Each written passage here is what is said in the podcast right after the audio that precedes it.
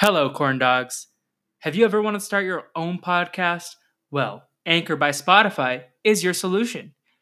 Anchor allows you to make a podcast in the easiest way possible. Let me explain.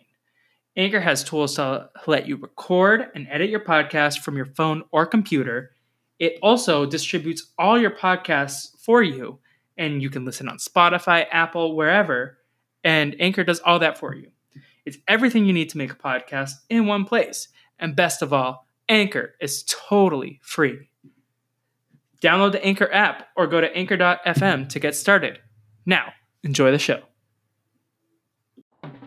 What you doing podcast, what you doing podcast, what you doing podcast, what you doing podcast.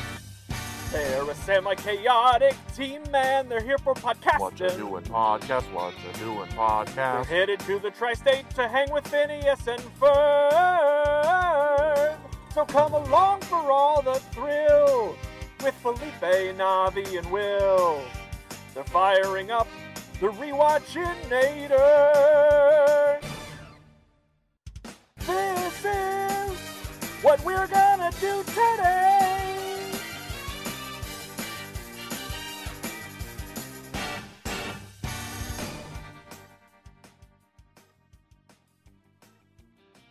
We are back, everyone. Welcome back to another episode of What You Doin', a Phineas and Ferb rewatch podcast. I am so happy to be back and joined by my friends. But first off, let me introduce myself. I am someone who loves all restaurants themed after aquatic mammals, as long as I don't have to eat any of the aquatic mammals. It is me, Felipe, and I am not alone. As always, I am joined by someone who never likes to blink, but often has to because he's a human. It's Davis, Will. Am I going to try and go this whole 2 hours without blinking? I think you already failed. I'm not going to do that. I've already blinked a lot. I'm here with my invisible tiger. Call me the invisible tiger king. I'm excited. I am excited too. And as always, it's been so long. It has. It's been 2.5 weeks since you recorded. Yeah. That's almost so 3 weeks. Now we're in 3 different time zones. Wow. That is stressful. But that lovely voice you have heard is the one and only Navi. She is just here to stand Stacey because Stacey was amazing this episode. Yes, she was. I also don't like waiting in line for restaurants, so I understood Candace in that moment there. Especially when her family owns the restaurant. Like, ma'am, please. Yeah. Well, did you all hear that? No, just me. I heard something. I don't know what it was. It was a motorcycle speeding by. I think I live on the side of the street. So, Yes, we have. This is what happens when you get LA Felipe in a bit. Yeah, I have some furniture. I don't have like a desk chair. So I am recording from the couch. So apologies if my audio is a little wonky today. Felipe is that meme where it's like, can you believe men live like this?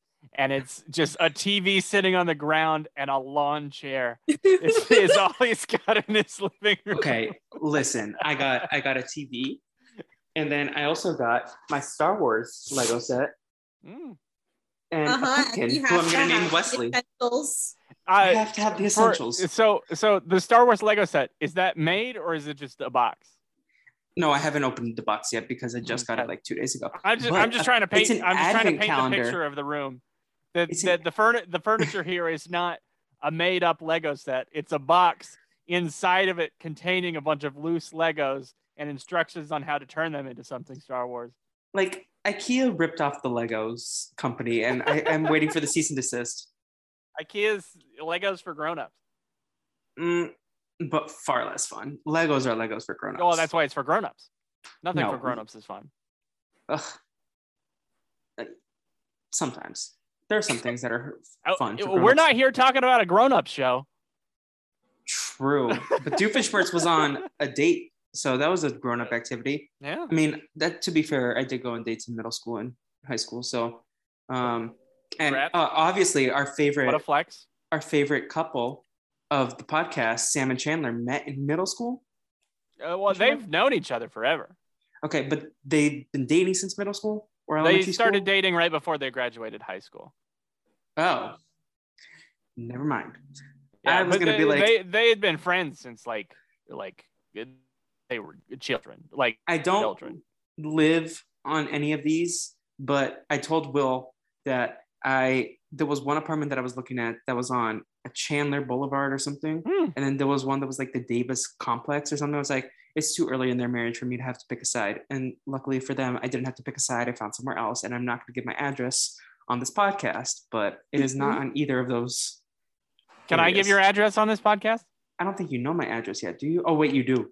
Oh, do I ever? You posted it in the Discord chat. I was like, give me presents. I'm gonna read it out loud just so you have to edit this podcast. No, don't make me do work. I'm kidding. I forgot to tell you in the pre-show. I'll tell you later, but I got a job. Ooh. It's another COVID production assistant health and safety thing. Unless we go on strike, then I don't have a job. And I find out later this week. Are you excited to potentially go on strike? I'm not in the union, so I am excited for the strike because it means better wages and livable and more affordable life and less like abuse in the industry. But I don't know what that means for me, so I am stressed. But like SpongeBob, we're going on strike. We're going on strike. You know who else is not in the union? Perry the Platypus. Ugh, he needs a union. Me and Perry are going on strike together. Let's do it. It's been so long since we've actually talked about this show. I've almost forgotten how to do it. But this week was, what was that first episode? Don't Even Blink and Shea Platypus. Yes. And who's taking us through Don't Even Blink? That would be me. Yes, Navi. Pop-off queen. Right. Yes. So the episode starts off with Candace just raring to go, busting her brothers as usual, while Stacey's just chilling with her teen preen magazine, talking about she got really actually important insight that boys are human beings too, and you should treat them as such. Surprising, I know. Yes. But anyway, Stacey tells Candace that she's focused too much on busting her brothers, so and that if she wants to indeed bust them, instead of just getting her mom to see them, they should go to wherever inventions disappear to, which is probably a pretty sound idea if they actually knew where they all went. They usually just end up like in space or whatever. The Doofenshmirtz inventions usually take them. And we see what happens. We see what happens in the second episode.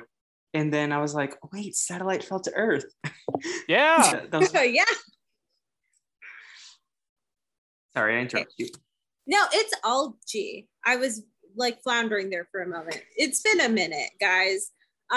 So Stacey and Candace go downstairs to the backyard. And they ask Phineas and Ferb to build something really big and obvious so that they can keep an eye on it to see where it disappears to. Is this a good way to spend a day for two teenage girls? Just watching two like elementary school kids build something so that they can try and bust them.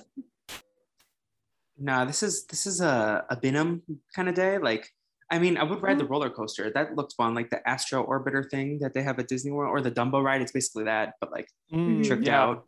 But Candace needs to find a new hobby for this day. This day was a bust. I mean, this seems like they were trying to recreate the do nothing day.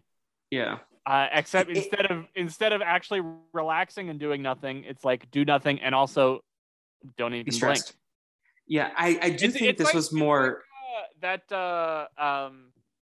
Fox reality channel show Solitary, where they like submit I didn't see it, but I listened to the rewind.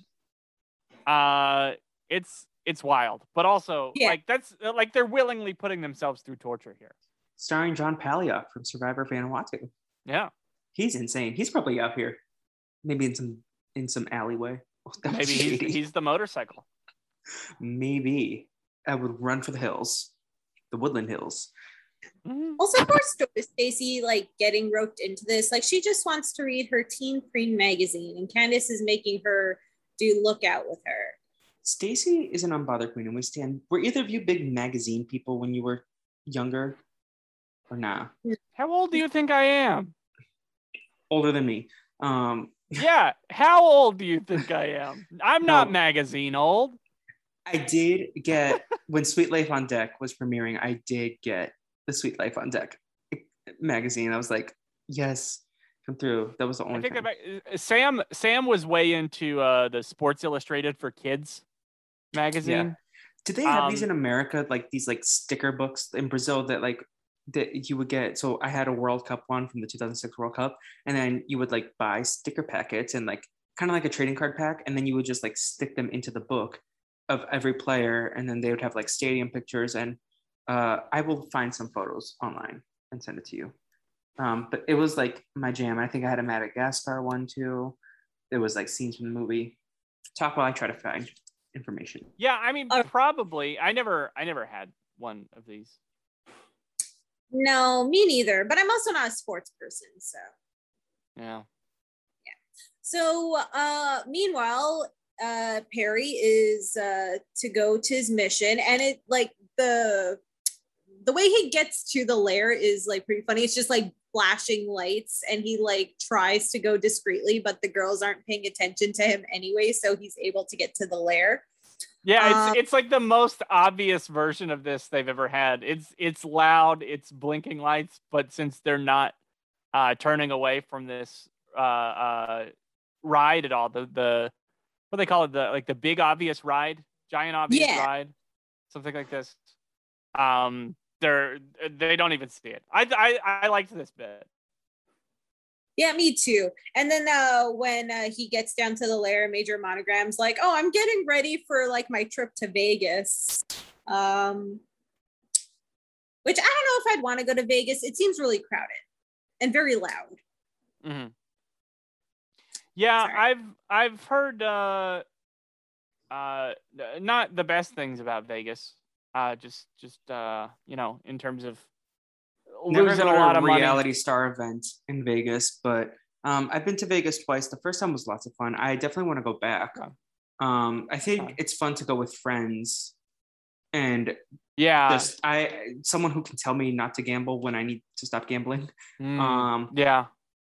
Or if someone in the group needs to gamble, you do it. You make it the smartest person in the group.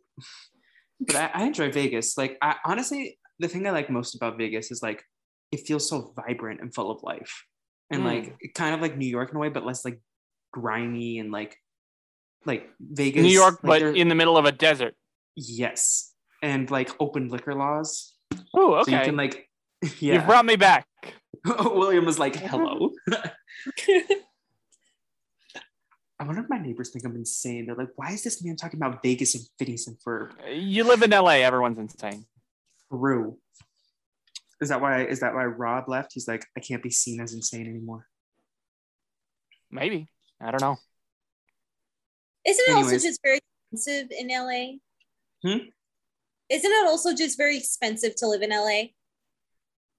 Well, he lived in the Valley, which is like where like people live when they have kids. So probably more expensive, yeah. But it's definitely an expensive city. Although like my apartment, I feel like is the same price as like a apartment in Boston. The ones that I was like looking at when I considered staying in Boston. So Boston is an underreported expensive city.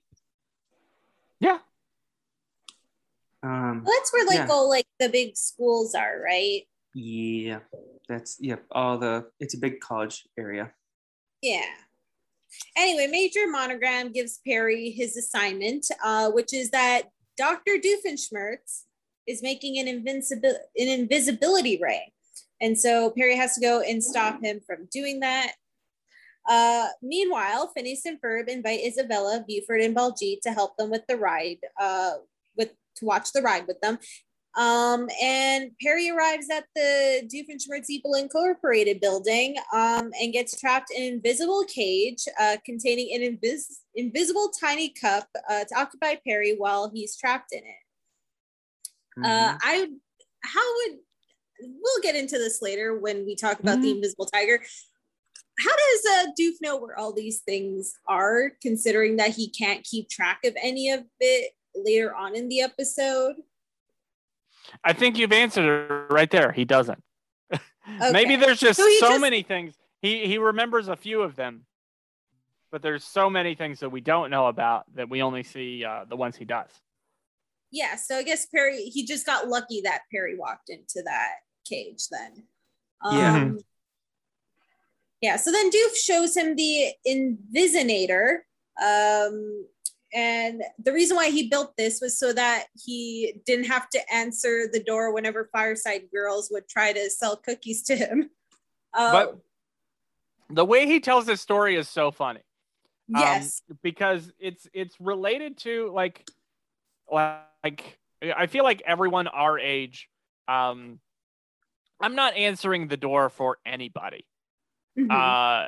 If someone knocks on my door, I am like hitting the floor. Don't let them see that I'm home. But he's telling this story. He's like, oh yeah, you know, the Fireside Girls, they're knocking on my door so they can sell me cookies. They see me through the window, but I don't want to answer the door because I don't want to have to buy cookies. And so you think he's going to be like, oh, I invented this invisible ray so they don't have to see me.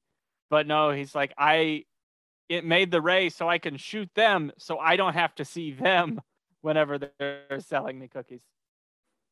It's a good bit. Yeah. As always. A classic reversal, as we always get. Yeah. Way to overcomplicate things. So he later tells Perry that he's annoyed that when his shades are up, he can see that they're home. Also, why doesn't he just turn the blinds off? Like, especially when it gets dark anyway, like that's like the MO, right? Yeah. So this is where Doof releases the invisible tiger, but instead of attacking Perry, it attacks Doof. And so like Doof has to like try to get it back into the where it was before, in that little garage, I guess, in his apartment with like the chair and the little whippy thing. And that's where Perry is able to escape. And they kind of just like fool around with the invisibility ray, different parts of them become invisible and then not become invisible. It was a very fun action sequence there, I would say. There's a whole, if there were a Phineas and Ferb out of context, it would be, Doofenshmirtz gets hit in the lower half of his body. And Perry gets hit in the head and he's like, oh, you're just a bottom now. And he says something and he says, Perry, you're just a bottom. And now I'm a top. And I will let you infer what he actually means by that. Candace isn't the only one trying to bust today. Whoa. I mean, we saw Doofenshmirtz in the second episode. He was definitely trying to get something. Trying to bust. Busted makes me feel good. I missed this. All right, so they have their whole top bottom fight. Yes, as one does. Especially in the what would you call this, like fan fiction streets. This is the Wattpad episode.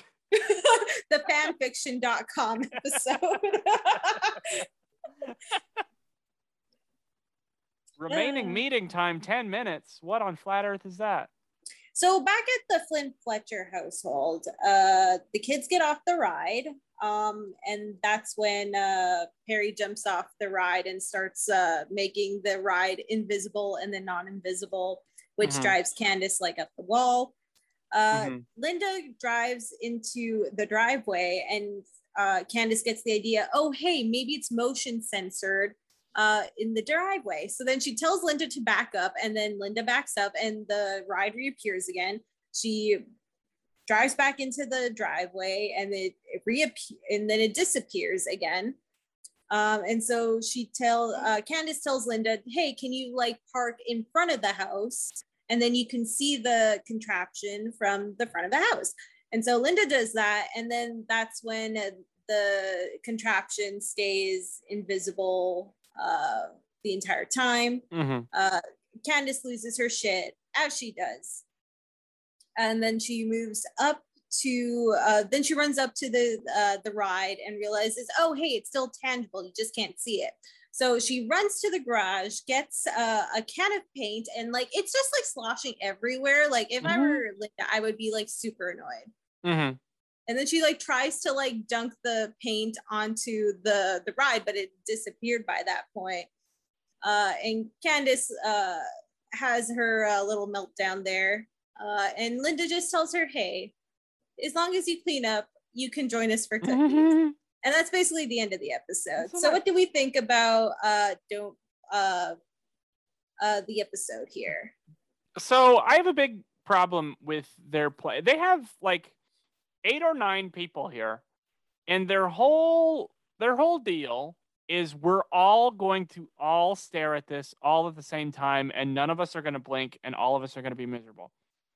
They have so many people. They can take turns. They can take turns blinking. Exactly. They can take turns shutting their eyes, which means also whenever Linda first gets there and the first time the thing disappears and everyone turns around at the same time, they didn't have to do that. They could just have like one person keep looking at the thing and everyone else turn, or even just one person turn and look at Linda and everyone else keep looking at the thing. That way someone sees it disappear and why it disappeared. That was the whole point of all this. We've got 9 people. That's 18 total eyes. They don't all have to be looking in the same direction all the time. That's 18 sets of eyeballs. It's only 9 sets of eyeballs, but... To be fair. No. Oh, 18 individual eyes. Mm-hmm. There we go. I can do that. And to be fair, most of the eyes that were looking were a bunch of elementary school kids. And one teenager who was not all that invested in it and just wanted to read her magazine. Remind me what Stacey's sister's name is. Ginger? Yeah. Ginger, okay. I was heated. If I was Stacey, I would have been heated if Candace yelled at my sister like that. I don't know. Candace like snapped at her. I was like, yeah, she did. Whoa. I would pick a fight if someone yelled at my brother like that. Only I can yell at him like that. Also, there were like moments throughout the episode here. Felipe, as the resident Baljeet Buford shipper here, there are a lot of. I didn't know where you were going when you were like, as the resident Ball. Baljeet. No. Okay. Speaking of Baljeet. No, but there were like instances where like Buford was really mean to Baljeet. He was nagging him though. The line where. No, I'm gonna take that back. That wasn't even nagging. That was borderline abusive, and Baljeet needs to sign a prenup because protect your money, Baljeet. He doesn't need to sign a prenup. He just needs to not date him. Like you want them to. But Buford grows. Like children can be problematic, but sometimes they're kind individuals. Sounds like you're the one being gaslit here. Yeah. You're accepting a toxic relationship. Maybe I'm so desperate for representation that I will accept it in any way. But I don't think this is positive representation. Fair. Yeah, let's have all of our. Okay, let's go back to Doof being bisexual king. This Buford line I wanted to mention was whenever Candace was like, "Do y'all mind doing this all day?" And Buford's like, "My schedule is flexible." And then, but he's like sitting on top of Baljeet, and Baljeet's like, and I used to be. So sad. Line. Feel bad for Baljeet there. I do not stand that relationship. Not my OTP. No, my OTP is Perry and Peter. Oh, okay. Peter's so cute. Yeah, Rob King from the Brand Steel. Any last thoughts on this episode? I wouldn't have thought Doof and Shirts was a top. I'll just say that. Okay. Yeah, would you care to elaborate? No. I can't follow up with that. Just go to the next episode. Okay. So Shea Platypus. I feel like there's not a lot of real like meat to the plot here, no pun intended. But this was one that like I didn't recognize it by name, but I remembered so much of this episode after watching it that I remember it was the restaurant one, and I remembered that's the only reason because of like Shea Platypus. But I'm curious to see when I'm gonna get to the point where I was like, oh, I don't remember like most of these. Mm-hmm. So Phineas and Ferb, they wake up and they're having a discussion, and they're talking about how their parents took them to this trendy restaurant the night before, but all of the food was too small. They didn't get a lot of. It was too small. Have either of you seen Always Be My Baby with Ali Wong and Randall Park? No, there's a. Do you care if I like give a soft spoiler? No, go ahead. Including like a actor who's in it. So Keanu Reeves and Ali Wong's character date. Like she dates Keanu Reeves, and he's such a douchebag in this movie. They go to this like bougie ass restaurant where they it's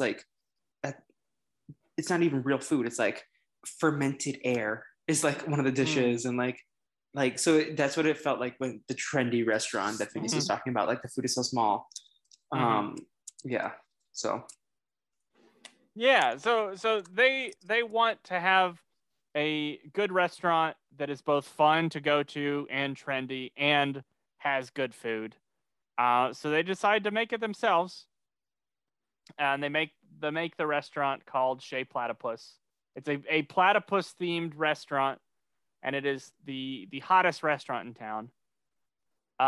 Meanwhile, they get Isabella to help be like their hostess for the restaurant, and they get the Fireside Girls to come and like bust the tables, and all of their friends are working at the restaurant. Baljeet is going to be their soda jerk, and Buford is going to be the bodyguard. He's going to be there. No, I thought he was going to make milkshakes.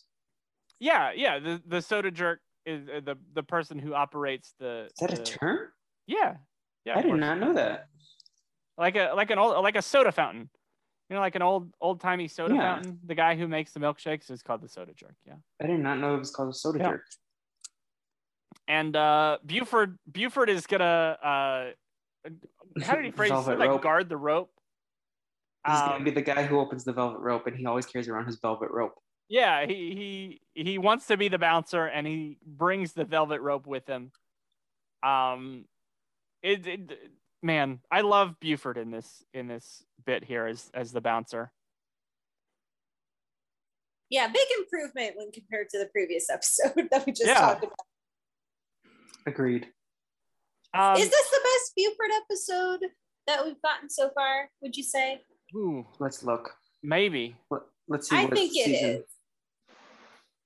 I mean, it's probably the best one of the season.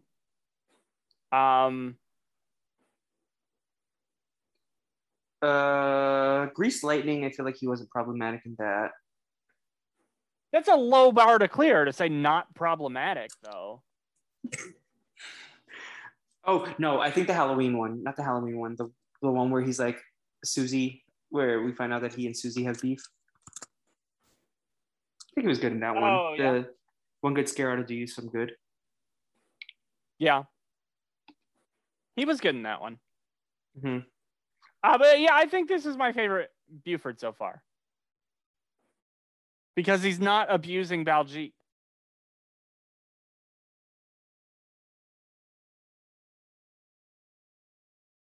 Am I? Oh God.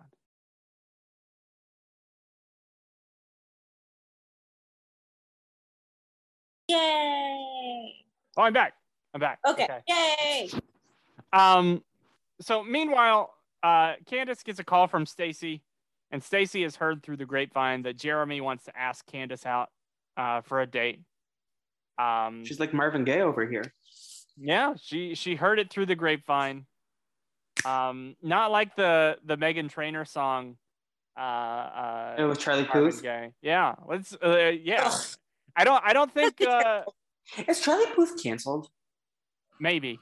We'll talk about it later. Okay. I'm scared. I really do like his song with Elton John. Mm-hmm. Nathan's a big Charlie Puth fan. Okay, let me go. He had like one other good song, but yeah. Don't tell Nathan that. Does he know that? Does he know that Charlie Puth is canceled? Maybe. Well, what did Charlie Puth do? I don't know. I only heard about this today on TikTok. That you know, we'll investigate. We'll investigate after. Here, I'll ask someone to text me if they know the tea. I was going to go on a Meghan Trainor tangent about how Candace she's married to the kid from Spy Kids. Too. She's married to the kid from Spy Kids, and they have toilets that sit right next to each other in their house. Huh? They have his and hers toilets so they can poop together. That's so disturbing. So what's less disturbing is that Jeremy is taking Candace on a date to a new fancy hip restaurant, and it turns out it's the one that her brothers own. So they're waiting in the very long line for to get in, because they don't have a reservation. Nobody has reservations. So they're waiting in the long line to get in, and Buford won't let them in because their name's not on the list. And Candace is throwing a fit. He's like, how could you not let me in? You know, my brothers own the place. You should let me in. And Buford's like, I don't know what to tell you. You're not on the list. Is this Karen behavior from Candace? It's Karen light, yeah. Felipe's contemplative. Is it like she should like get special treatment, family, like? Oh yeah, has she not watched Fast and the Furious? Like family should come first. La Familia. Yeah, I think this is really Phineas and Ferb's fault. I think we got a tweet from John about this. This is really Phineas and Ferb's fault for not putting her on the list. I can't see the tweet because I'm in Twitter jail. Navi, can you explain why you're in Twitter jail? Yeah, so I woke up this morning. It is, what day is it today? It is Wednesday October 13th. So I woke up to this morning on Wednesday, October 13th.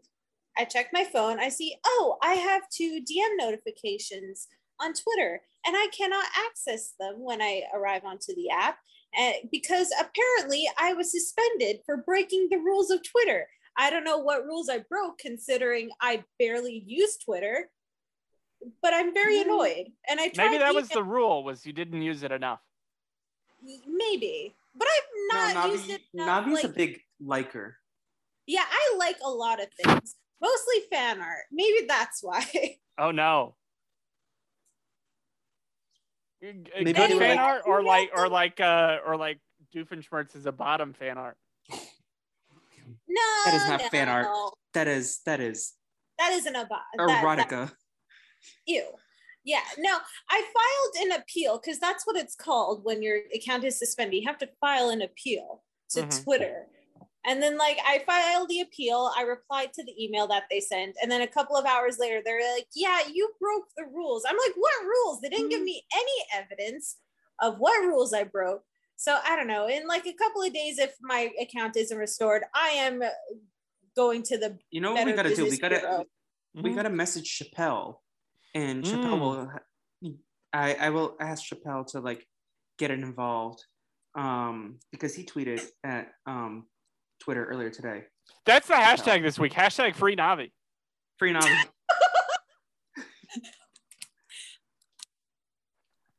So let me draft a message to Chappelle while you talk. So while Buford is not letting Candace in, Doofenshmirtz comes up, and Doofenshmirtz is on a date with a woman voiced by Sheena Easton, and he just slips Buford a cool 20, and it's like, hey, can we get in? And yeah, he lets him in. So Doofenshmirtz and his date are eating at the fancy restaurant. I didn't write this down, what his scheme here is. I think his inator is called the de-loverinator, and it makes people not fall in love. He's like big incel energy from Doofenshmirtz. He's tired of not having someone in love with him, so he's thinking about this de-loverinator to keep everyone from falling in love with each other. And he's got this little remote that makes people not be in love. And it's connected to some satellite that will come up later. But he's on this date, and this whole time he's like saying something, and his date will say one thing, like she's like, "Oh, I'm super into blonde guys," and he's like, "Oh, this date's not going well. I got to activate the de-loverinator." But then But then she's like, but I can't resist a guy in a lab coat. And it's like, oh, okay, the date's going great now. And it, like, this bit happens a couple times, whether or not he's going to press the button on this de-loverinator. He's going to press the button. No, he's not. I ship these two. We never see this lady again, yeah. Right? This is the last time we see even Sheena Easton's voice. Sheena Easton, she sang that like When Will He Call Me song a couple weeks ago. The bop? Yeah, but this is... this song that she sings in this episode is the last time she shows up here. Do we know that if she recorded this back to back? I wouldn't be surprised. When will he call me? So what else? What else happens here? More hijinks of Candace not being able to get into the restaurant. At some point, once the dinner service wraps up.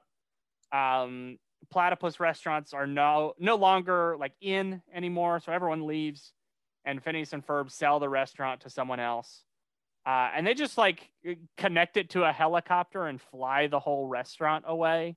Like the whole shell of a building moves away, and it's just tables is all that's left. I don't understand. So they built three parts of the structure but not the floor. Yeah, you know. Okay. Well, actually, when it was going up, didn't it have the floor attached? And I got really confused when it was flying up with the floor. I'm like, wait, how did the table still stay if the floor is attached? Maybe I just like didn't see it properly. No questions about the table. Sorry, this is any chance to make a I think you should leave reference. I have to, but yeah, maybe this is. Some weird cartoon physics again. Mm-hmm. Maybe there's two floors, and one is actually the ground, and then whenever it... No, I can't do this. I can't figure it out. Or maybe it's a goof on IMDb. Ooh, yeah. Let's IMDb goofs. Let's see the goofs on the Phineas and Ferb wiki. Are there any goof errors? Boy. Let's see. The restaurant obviously has a floor, but when it is lifted by the helicopter, the floor is not shown on the restaurant or the ground. Okay. There you go. So I guess I missaw that then. Thank you, Phineas and Ferb wiki. So that's, yeah, then Candace is like, oh, Mom, you got to put a stop to this whenever there's a restaurant there. But then afterwards, it's just tables. And Jeremy wants to take her on an ice date on the tables in the backyard. And they have a very, very sweet moment where they actually get to have their dinner date together. And speaking of sweet moments and dates, this is where we get the song from Doofenshmirtz and his date, Sheena Easton. And they're singing, I think it's called Evil Love. But I this line about like an evil boy meets an evil girl, a happy evil love song, that's what it's called. I remember this song pretty well. Same, and the visuals as well. But yeah, the Sheena Easton parts hit. The Dan Pollmeyer parts, not so much. Sorry, Doof. But yeah, that's kind of what. So that's also going to be the credit stinger. It's just this song again. Yeah. Do you think they met via Strudel Cutie? Probably. 9924, whatever it is. 4427. That might be it. Ooh, but we're gonna make him a Tinder. You know, we all have dreams at some point, and then we record 30 episodes of a show. Mm-hmm. Yeah, so that's at the end of this montage. This satellite that crashed earlier is now falling. It lands on the little pier next to Doofenshmirtz and his date. And then she gets hit with the ray, and she is no longer in love with him. And then she leaves, and we never see her again. And Doofenshmirtz is back to being sad and lonely. Just the way the universe... Lusted for a... Yeah, I think that's all I have for the episode. Anything I missed? Any final thoughts? Well, did we talk about the Badgers? Oh yeah, so that was part of whenever the platypus restaurants aren't in anymore. It's Badger restaurants are now the popular thing. Speaking of Badger, this is going to be a quick tangent, but a few nights ago I had a dream. William, you were involved. Okay, and you're not making up this dream, are you? No, it was like you were rewatching Breaking Bad. Uh-huh. But the final season was very different than how I remembered it. And you then were involved in Breaking Bad. And you were helping Skyler search for Walter White. And then Badger showed up. Badger's a character from Breaking Bad. Yeah, in order for me to rewatch Breaking Bad, I have to first watch Breaking Bad. And TJ was there. And then Walter White got killed in a grassy hill. And you and TJ ran away. I was like, huh? And I got him good. TJ. But that was my dream. Yeah. Sometime soon. He will be on this podcast soon. I've sent him the scheduling list. He's gonna get back to me. Yes. I really enjoyed. That was the first podcast I listened to in like almost a week. EATB, and that was the first one I moved up to the top. And I really enjoyed your just the two of us with TJ. Thank you. You talked about Minions and Hair. Yeah. And I'm pissed at Taco Bell. I'm pissed at Taco Bell. What the hell, Taco Bell? Sorry. You also. I could tell you all about The Bachelor and like the toxic bath stories of everyone. I don't want to relitigate this other podcast because I don't want to get worked up about Taco Bell again. Let's go for a musical break. Is it musical break time? It is.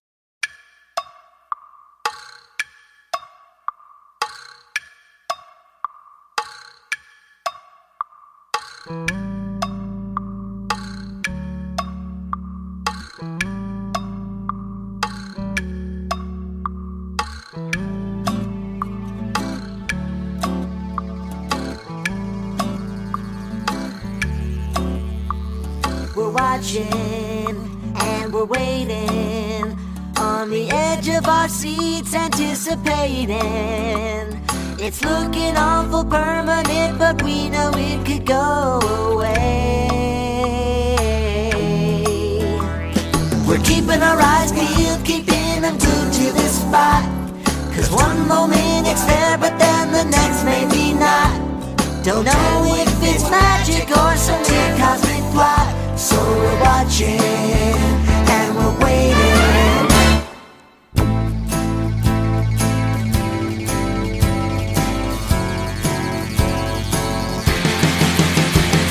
staring and we're glaring till our corneas burn. We hope it will stay for the rest of the day till our mama returns. So don't even think about making or it just might go away. So we're watching and waiting. So we're watching and waiting. Yeah, we're watching and waiting. We're watching.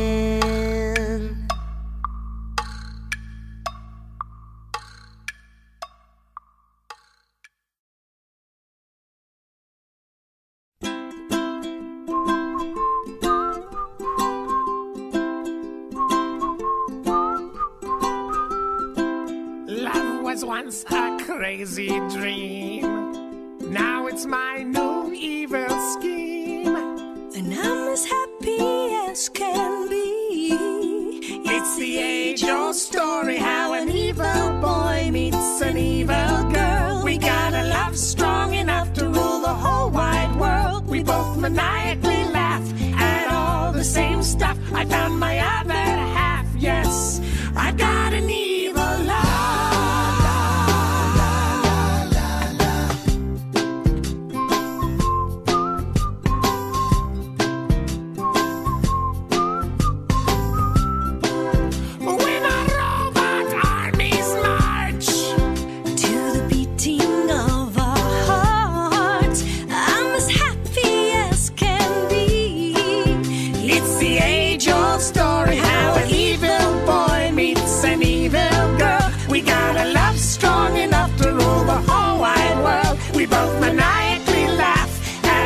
The same stuff, you can't foil a plan that's built upon evil love.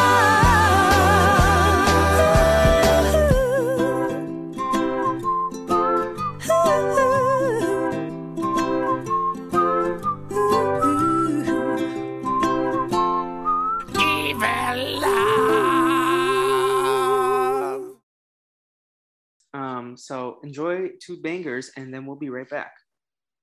And we are back. And like I said at the beginning, it is good to be back with my friends and your friends, Tigger and Pooh. Which one of you would be Tigger and which one of you would be Pooh? That's the question.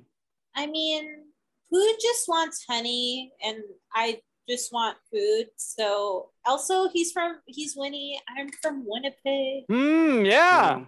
I was also gonna say that I would be Tigger and Navi would be Pooh. Okay, but then who would I be in the Eeyore universe? No, I'm not depressed. No. I can't be at times, but I feel like I'm a Tigger or Piglet.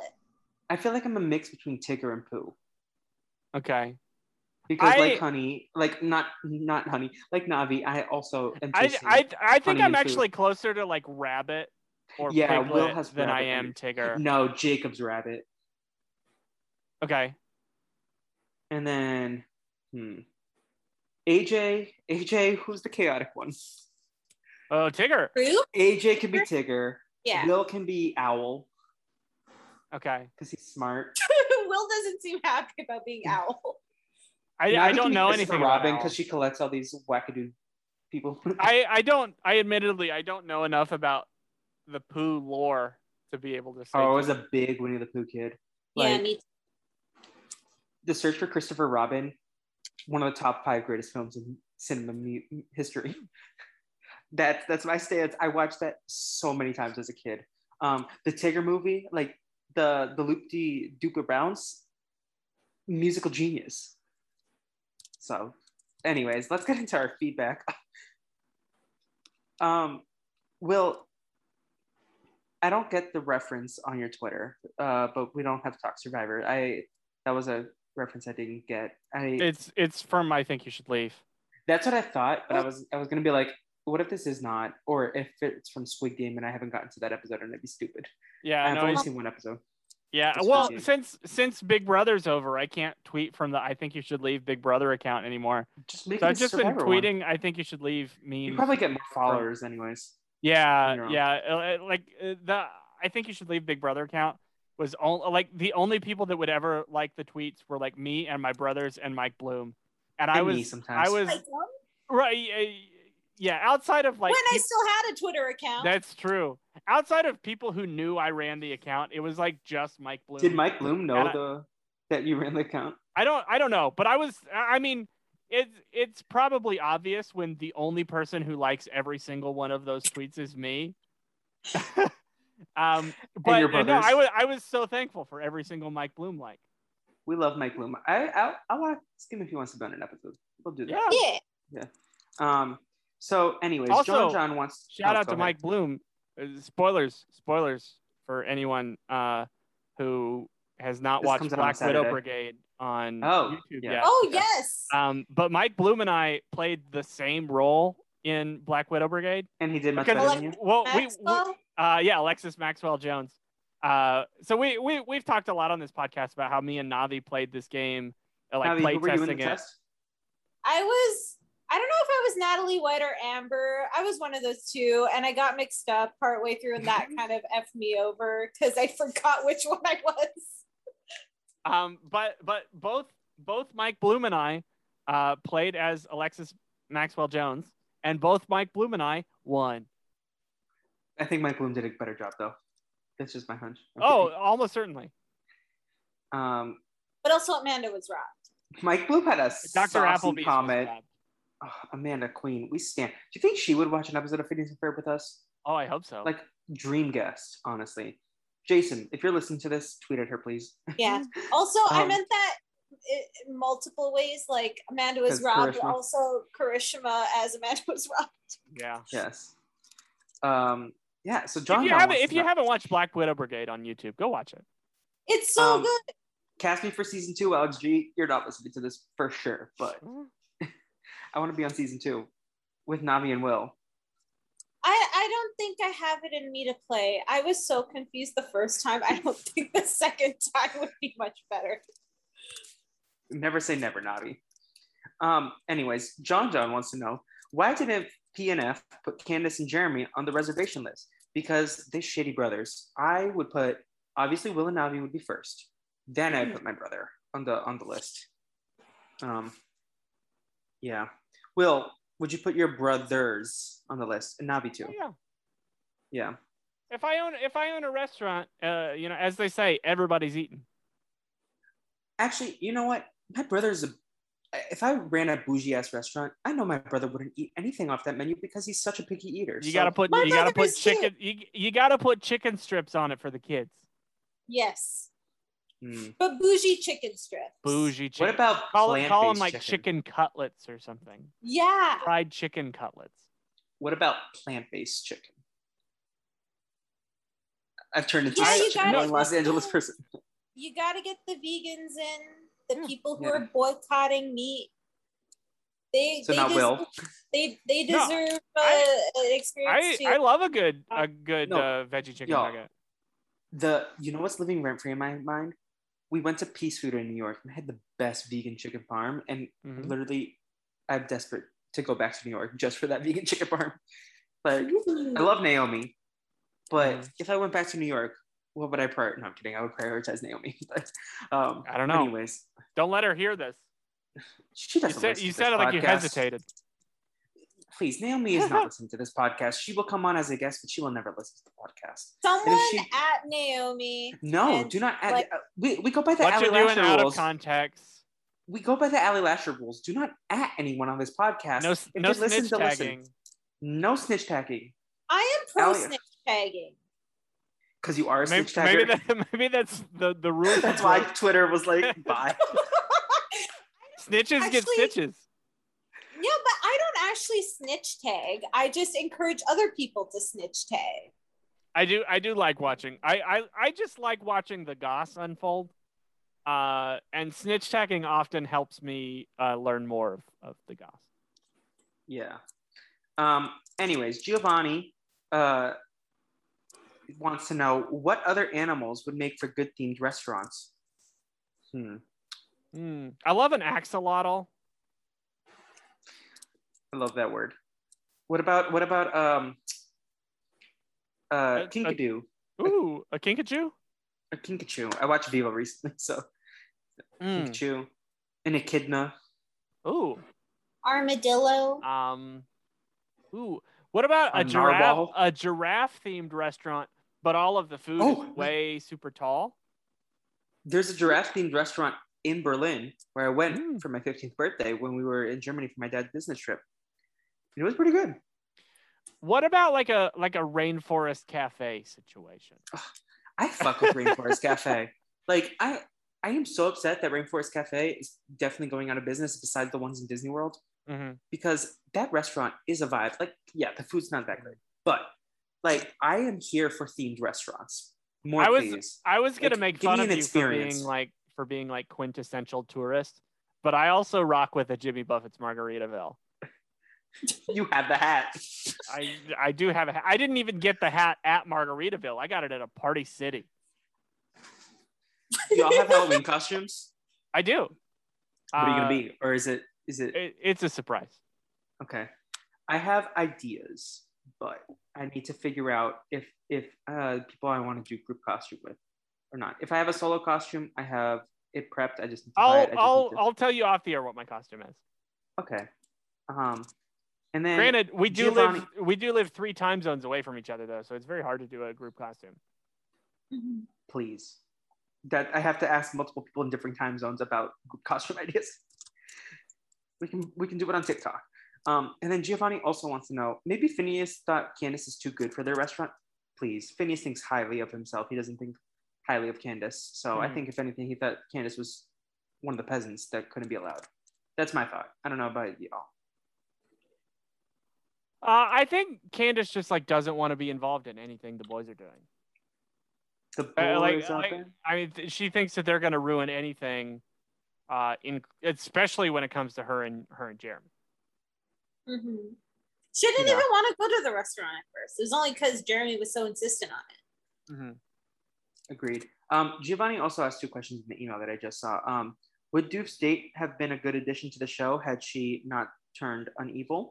And I think so, yes, but they probably didn't want to pay Sheena Easton that much. Yeah, that's true. But I do think like. Was it Despicable Me 3 when there's like a a woman villain also. Oh, Kristen Wiig. Yeah.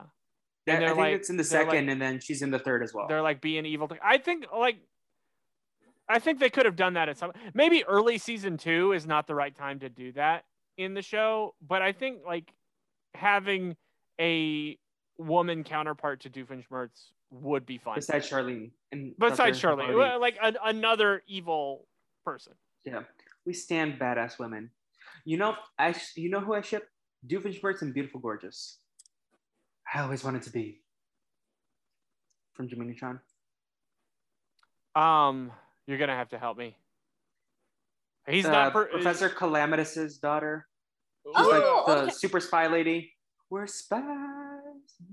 That lady. She has a very recognizable voice. Now I gotta look this up. Oh, okay. Yeah, I see. She might be too young for him, but okay. I see what you're saying. Hey, if she needs a sugar daddy. Well, I think Professor Calamitous and Beautiful Gorgeous are just like Doofenshmirtz and Vanessa, but in 20 years. Yeah. Mind blown. You're so right, though. I'm gonna make a TikTok about that. Can I take that? Okay. Yeah, Giovanni, feel free. You can have the idea on the house. If you get paint on grass, wouldn't it be easier to mow it anyways? What do you think? Yeah. I don't know how anyone's gonna wash grass with sprinklers.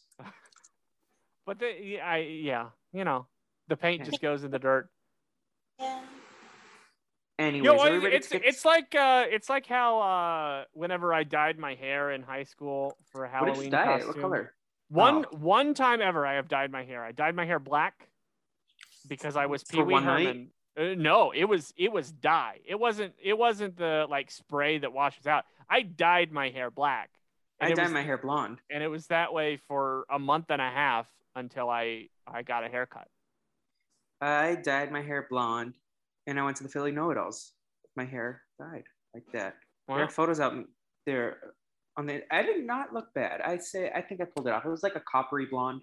So I think it worked. But was it a honey mist auburn?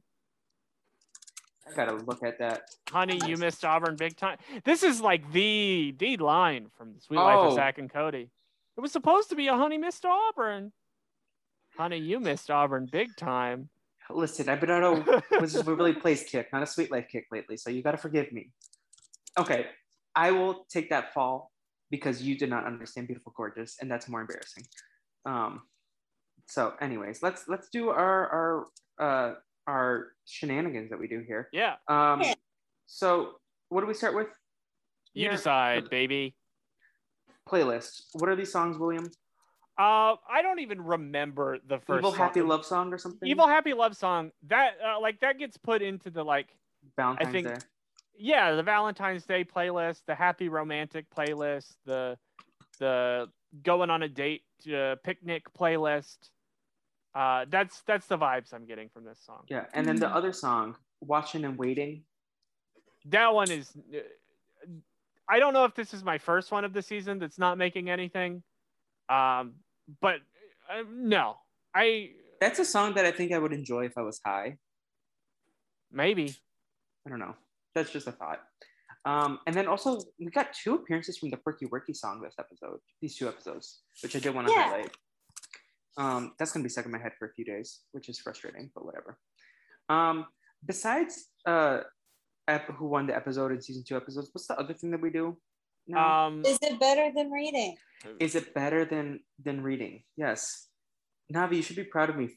I read last Sunday. I have been reading Divergent for 8 years, the first Divergent book. I read literally a handful of chapters and then always put it down. I have been waiting on pins and needles to find out which, thing she picks. And I finally got to the chapter where she makes a decision because I always restart it. So be proud of me. Did you not watch the movie? No, the movie wasn't the movie. Oh no, the movie was a mess. The fourth one I never finished the Hunger Games series. I was a Percy Jackson kid. Me neither. But that's just because I don't think Hunger Games is very good at the battle royale style thing. But that's Catching Fire, the movie, slaps so hard. I saw that in Jordan's Furniture. Movies are not that good either. Sorry. No, just the vibe of that night. Like, such good memories of when I saw it. We saw it on a class field trip on a Saturday night in Jordan's Furniture, which is something that all my mass holes will know what it is. Jordan's Furniture is a time. What is this, Jordan's Furniture? Jordan's Furniture is a furniture store that had a movie theater. It also had a water show indoors. Had a trapeze set. It had an arcade. It had a Fuddruckers. It had Jimmy John's. It had a jelly bean store. It was like that's the one I went to. That's wild. It was all in a furniture store. It's the way to get kids to go with their parents. That's my theory. And Elliot from Jordan's is he's a legend from the commercials. And he has such a unique look. I think based on look alone, I would cast him on Survivor. But he's probably very boring because he has this monotone look. So just Google Elliot from Jordan's Furniture. All my maskals out there, let me know if you can relate. Naomi, if you are listening to this, ask Danny what he thinks of Jordan's Furnitures. Yeah. And Elliot. Okay. Is this better than reading? Watching and rating? No. The rest. Yeah, just sitting there is so much worse than reading. Because reading, you actually get to look at something enjoyable. Just sitting there, they're just looking at nothing. Mm-hmm. It's like reading, but without words. It's nothing. It's not even something. But no. The restaurant, I say, is better than reading. The reading that I did was because I was bored of waiting and doing nothing. So, yeah. Anyways, let's get to our tiers. We got did Doofenshmirtz impress his professor? I forgot that. I think he did. The invisible thing looked kind of cool, and I would actually kind of want that. Yeah, this Invisibilinator is like toward the top. I think if we were still ranking all of them, he made it for a petty reason. It's incredibly impressive, and it's really funny. Toward the top and not toward the bottom. The first thing I would do would be make my whole body invisible and just float up, like be a little bobblehead. That would entertain me so much. Zombie the Genie. Yeah. Also, underreported story was the giant baby head got in before Candace and the rest. Yeah. That was disrespectful. We got to make sure if we get Mike Bloom, we can't do a GBH episode. No, we got to watch it ahead of time. Yeah, for sure. Anyways, now let's get to our tiers. So we have the Candace tiers, Queen of Mars, yummy, yummy, yummy, okay. Satellite Fell to Earth, which we saw in this episode, and then Busted. So we got two episodes to rank. One is Don't Even Blink, episode 205A, and we got Shea Platypus, 205B. William, let's start with you with Don't Even Blink, because you've been very vocal about your distaste for this episode. Yeah, I mean, it's just I don't know. There was nothing to it. It was there. I honestly thought the carnival ride would have been more fun than what they did. I liked that it was a little bit of meta commentary, kind of similar to the Do Nothing Day, but it didn't really hit for me. I have this in tier 4, Satellite Fell to Earth. It was there. I don't think it's actively bad. I'm not going to put it all the way down in Busted tier, but I'd put it in Satellite Fell to Earth. Yeah, that's where I think I'm leaning to, the Satellite Fell to Earth / the Tenant tier. I think that's where I'm going to put it. That said, I do think the invisible ray is what kept it from the Busted tier. Yeah, that might. Yeah, for sure. Yeah, I'm going to put it here, 205A. Don't even blink a rink. Navi, what about you? You're the last one we need to hear from on this topic. It's a clean sweep. It's in the Tenant tier. I think that the concept, as you talked about, had potential to be interesting because it's one of those ones that sort of break the formula, but they just do nothing with it. Mm-hmm. And it doesn't help that Candace is kind of not super tolerable this episode, in my opinion. She has better episodes for sure. I do think the doof plot prevents it from being in the busted tier, just for the whole flashback of him not wanting to open the door for the Fireside Girls to buy cookies for off them. So yeah, I put it in the satellite fell to earth tier as well. Love that, love that. Now, Navi, do you know where you're going to put Shea Platypus, or should we go to Will first? No, I have an idea of where I want to put it. I'm actually going to put it in the yummy, yummy, yummy tier. I really enjoyed this episode, both the Phineas and Ferb / Candace plot and the Doofenshmirtz plot. Actually, I think the Doofenshmirtz plot, thinking about it, is better, but I didn't actively hate the other one. And they had a sweet ending at the end with Candace and Jeremy. So it all kind of worked out. Yeah, I definitely agree. I think it makes sense for the restaurant episode to be in the yummy, yummy, yummy tier. Mm-hmm. But also, like, a lot of the things about this episode were very good. I think it comes just short of being and there were a lot of, I'd say, iconic things, or maybe memorable things, but I think it's just short of being top tier for me. This is maybe I'm not ordering within the tier, but this is maybe my highest yummy, yummy, yummy tier episode. Yeah. When we put something down, is it locked forever? No. Okay, because I think I already want to change something. I want to move Elementary, My Dear Stacey, to the yummy, yummy, yummy tier, because I think this is in the same level. Mm-hmm. I don't think it's elite like Lake Nose Monster is for me. Mm-hmm. So I think these are both Elementary, My Dear Stacey, and Shea Platypus are both in this level, with me taking away Elementary, My Dear Stacey from Queen of Mars. So that's where we're at with me, because I'm going to sweep it like Navi did previously with it here. So we got like one like A- level episode and then one like C episode. Is that how we feel? Yeah. Okay. And last but not least, who won season 2? So for me, I'll start with the first episode. Don't even blink. I got to give it to Doofenshmirtz here, because the pettiness alone catapults him into where we stand. We have to stand him for that. Navi, do you know what you're doing with this or no? Yeah, I was having trouble figuring out who won the episode. I would say Phineas and Ferb, but then you'd have to like give like both points or both half points. I don't know how that works. So I'll give it to Deef as well, because I just really enjoyed that flashback that he had with the Fireside Girls. Yes, I'm between Doofenshmirtz and Stacey. I like how Stacey. That was who I was between. Just like reading her magazine. Since both of you said Doofenshmirtz, I'll toss a point to Stacey. Love that. But I really enjoyed any episode we get a lot of Stacey. I really like. Yeah. So I liked her in this episode. Love that. Love that. So yes, and then do we want to start with Navi for Shea Platypus, or do you need more time? Yeah, sure. I'll give it to Candace, because like, you know, at the end of the episode, she gets her date with Jeremy, and it all kind of works out, I guess. So yeah, she gets a point from me. Love that. So Candace gets a point. Is this Candace's first point? No. No, she got a point. I gave her a point in Backyard Aquarium. Yes, we love that. Will, you made an interesting choice. Do you want to talk about it? This is Buford's first point. I was close to giving it to Ferb for being the chef of the restaurant.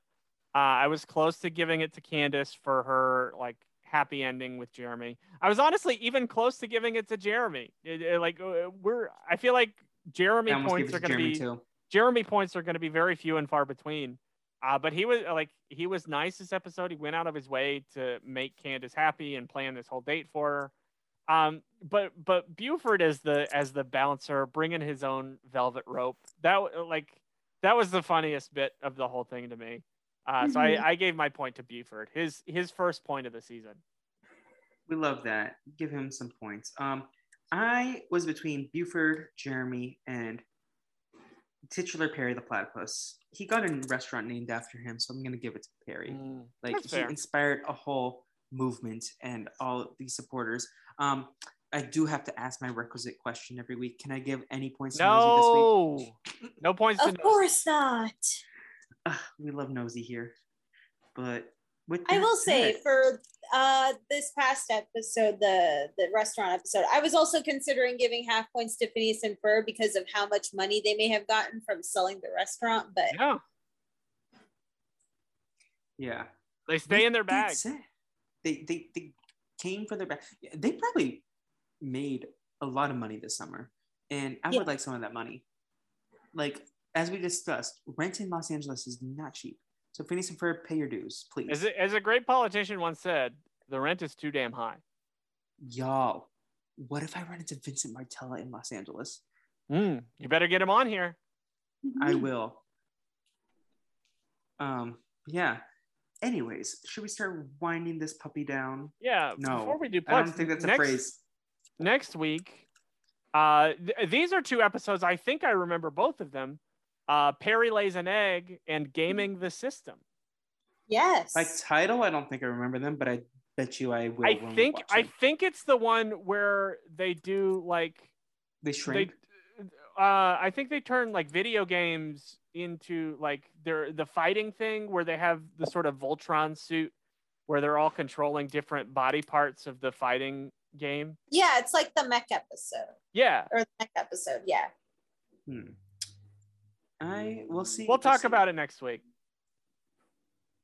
Yeah, so no guests scheduled, but we're going to start bringing back some guests now that we have things going on. So Navi, let's start with you. What do you have going on in your life that you want people to check out, as well as a pop culture pluggeroo? I mean, I would say you could follow me on Twitter at because I'm Navi, but I'm in Twitter jail, so I guess hold off on that. Wait, also, yes. I forgot. We can talk about our latest poll on Spotify if you. Oh my God! Don't even get me started on that. You voted in your own poll. Who votes in their own poll? You're skewing the results. You can vote in the poll too. But I don't have Spotify. Oh, you can pay someone to vote for you, or not even pay. So it's a 50-50 vote right now. Will Blossom, Felipe Bubbles. Now Will's Blossom in both of the results, and then Navi and I. Half the population thinks that I'm Bubbles. Half of them think Navi is Bubbles. So yeah, I thought we established that I'm Mojo Jojo. Yes, that's what we established. And then, what trio should we sort the hosts into next week? Huey, Dewey, and Louie is the one response we got. Thank you to that one listener. I don't know enough of a difference. Me neither. I just needed a trio. I whichever one is blue, I'm that one because I like the color blue. That's Louie. Okay, Huey's the red one. Dewey's green. I don't even know which one is which. Ooh, wait, but which of the chipmunks are we? That's the real question. Oh, because I think I'm Theodore. But I also have Alvin. No, I'm Alvin. I don't know. Yeah, I would. No, this can be the next poll, but I think Will Simon, Navi's Theodore, and I'm. I think Alvin. That's what I was gonna say too. Yeah. Yeah. I know I'm definitely Simon. For sure. But yeah, I think Navi is Theodore. Yeah. Yeah. Jesse McCartney. And I was in an episode of New Girl, apparently, because Justin Long was Alvin? Yeah. Anyways, Navi, I interrupted your plugs. Oh, yeah. As for my pop culture plug, first off, I'm really excited that Sora from Kingdom Hearts is finally in Smash. You could tell by, if you followed my Twitter before I went to Twitter jail, I was liking a ton of fan art of people drawing Sora in Smash. It was so cute. Anyway, my pop. You were watching on the Nintendo like live stream, right? You weren't even just like, reading Twitter. Yeah, I watch all of the Nintendo Directs. I'm that person. As for my pop culture plug, Metroid Dread came out and it is so good. If you're into it's the game where Samus and Zero Suit Samus are from, and it's really a good game and I highly recommend it. It's a lot of fun. Is it a hot take to say that I prefer playing a Zero Suit Samus than Samus in No, I think Zero Suit Samus is the better player. I think it's a hot take, but not hot in the way that you think it is. Okay, Will's calling me a perv on this call, and I am not okay with that. Anyways, thank you, Navi, for your support and your kindness. William? Just to correct myself, the episode I had in mind is actually season 2, episode 36, Brain Drain. So I don't know what gaming this system is. 36 episodes in this season? Oh, there's like, yeah, there's a lot. We have through 22 on this one. Yeah, because that's not all of season 2. There's a lot. Damn. But yeah, so I didn't I don't know what this episode is. We'll talk about it next week. We'll find out. So you can follow me anywhere at Davis, Will. We had a new episode of Everyone and Their Brother. It was me and TJ. We were talking about many things, mostly my complaints of Taco Bell and how they advertise that, oh, you've got this new chicken sandwich taco, but I go there a half dozen times in a month, and every time they don't have the damn thing. It's this whole thing. You can follow me on Twitter to hear about this, or you can follow that show at EATB Podcast. My pop culture plug of the week. One of my favorite Netflix shows is back. It is, if you're looking for wholesome content, go watch The Babysitter's Club on Netflix. It is an incredibly sweet show. It tackles some very challenging real world things, but presents them in a way that is digestible to children and makes sense for them. It's a really mature show in that sense. It is such a good feel. If you want to just like feel good watching TV, go watch The Babysitter's Club on Netflix. Season 2 just came out. It's so good. I love it. Shout out to my friend Angel, who works for the production company, or one of the, I don't know what Walden Media is. Is it the production company or the whatever? She works on it. So shout out to her.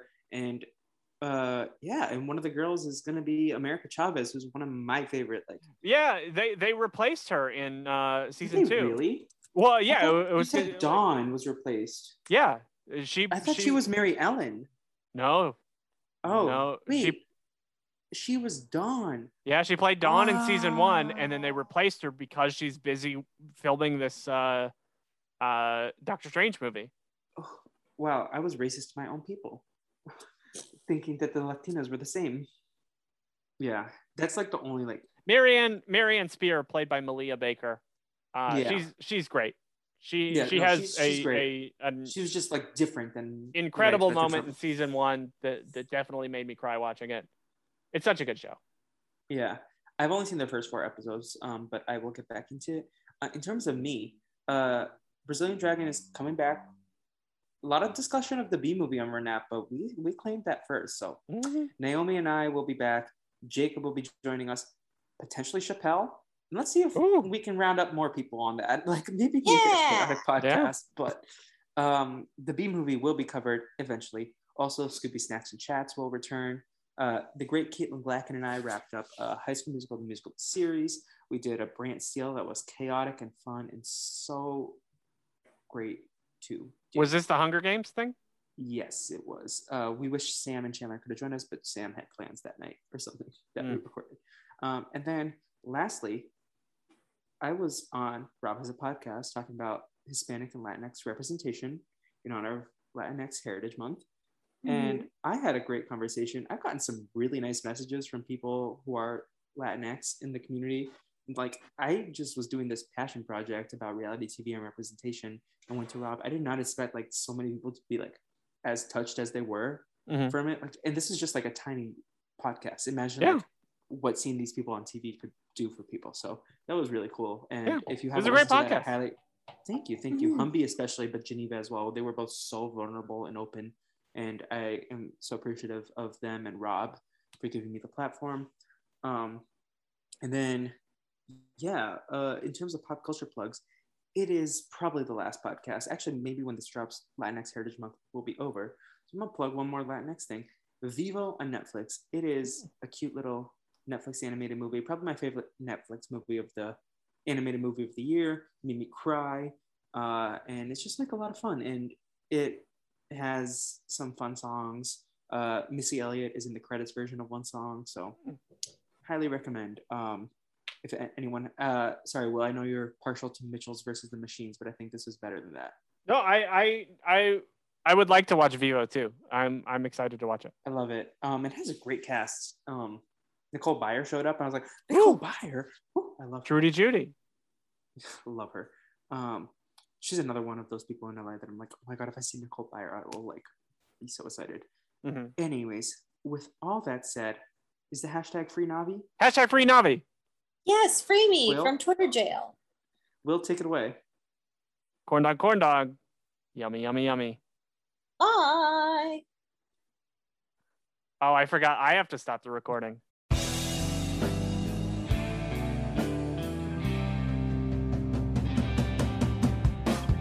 I know you know what you're doing today. I know you know what you're doing. Isabella Buford, Phineas and Ferb, Candace gonna bust you if you...